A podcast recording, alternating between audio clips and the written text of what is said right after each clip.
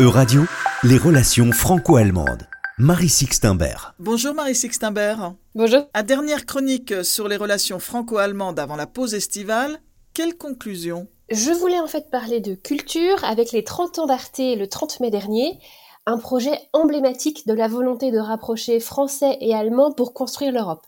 Mais au vu de l'actualité, ce sera plutôt un bilan d'une année riche de césures et de perspectives nouvelles. Quelques jours après les législatives, difficile de ne pas penser en premier lieu aux profondes mutations politiques des deux côtés du Rhin.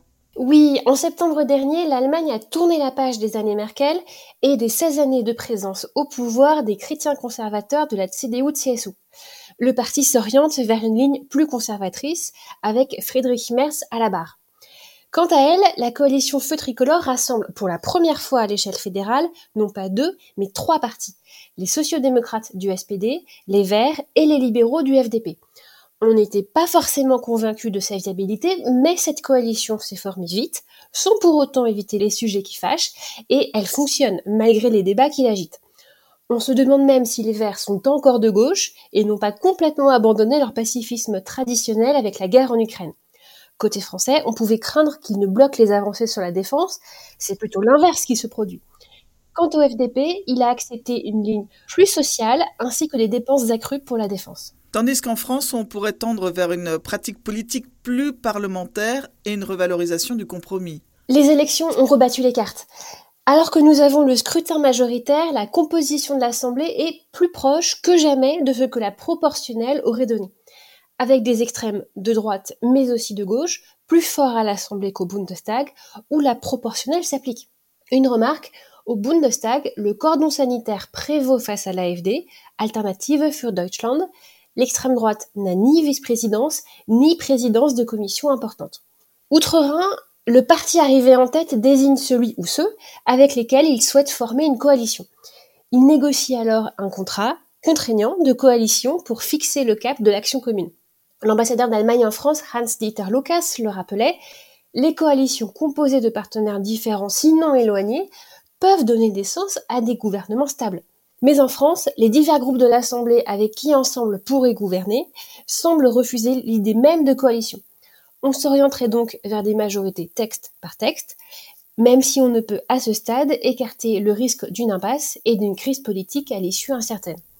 En tous les cas, le Parlement redevient un véritable lieu de débat, voire le centre du débat public.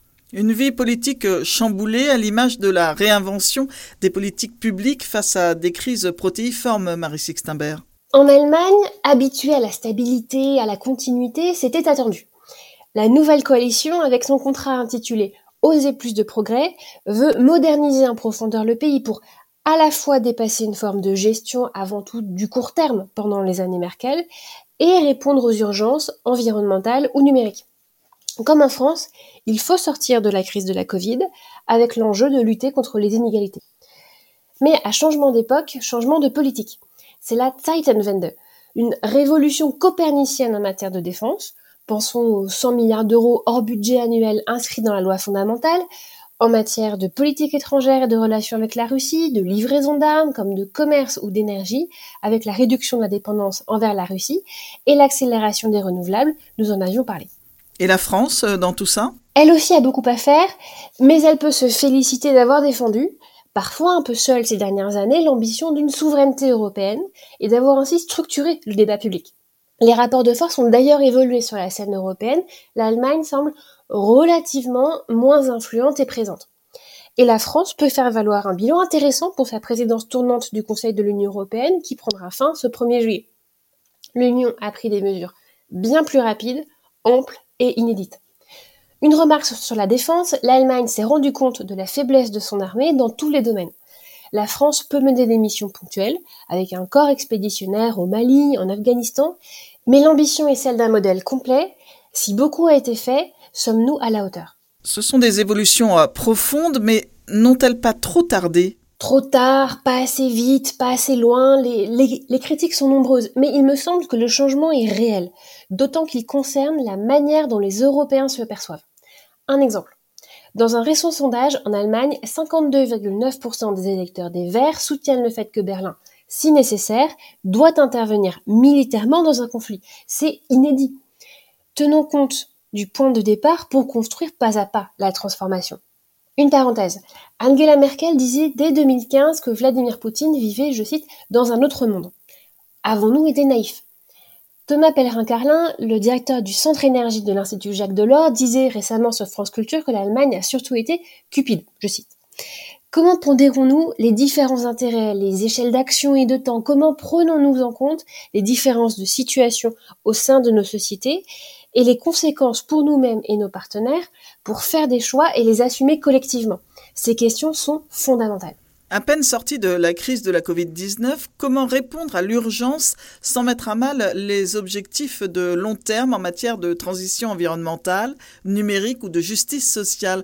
Comment faire à la fois le présent et l'avenir, Marie Sixte il y a quelques semaines, nous avions parlé des risques liés à l'inflation des prix de l'énergie et de la crise économique sur fond de perturbations profondes des chaînes de production et d'approvisionnement, des évolutions des marchés du travail et du manque de main-d'œuvre. En Allemagne, en 2022, deux fois plus de personnes vont prendre leur retraite par rapport à ceux qui vont entrer sur le marché du travail. Dans le podcast de Hélène Cole, j'ai été frappée par la phrase de la correspondante du Monde à Bruxelles, Cécile Boutelet, on s'attend à un choc terrible. Eh bien, jeudi dernier, le ministre fédéral de l'économie et du climat, le vert Robert Habeck, a tiré la sonnette d'alarme. La Russie utilise l'arme énergétique alors que les Européens s'étaient laissé du temps pour réduire leur dépendance. Dans l'intervalle, nous restons fragiles. Berlin a déclenché le niveau 2 de son plan d'urgence gazier, relancé le charbon, tandis que le ministre libéral des Finances, Christian Lindner, a demandé, je cite, un débat ouvert et sans idéologie sur le nucléaire. Pourtant, il devait être remisé d'ici fin 2022, le charbon d'ici 2030, dans l'idéal. Selon Robert Habeck, le chemin que le pays s'apprête à prendre est difficile. La mobilisation est aussi de mise en France.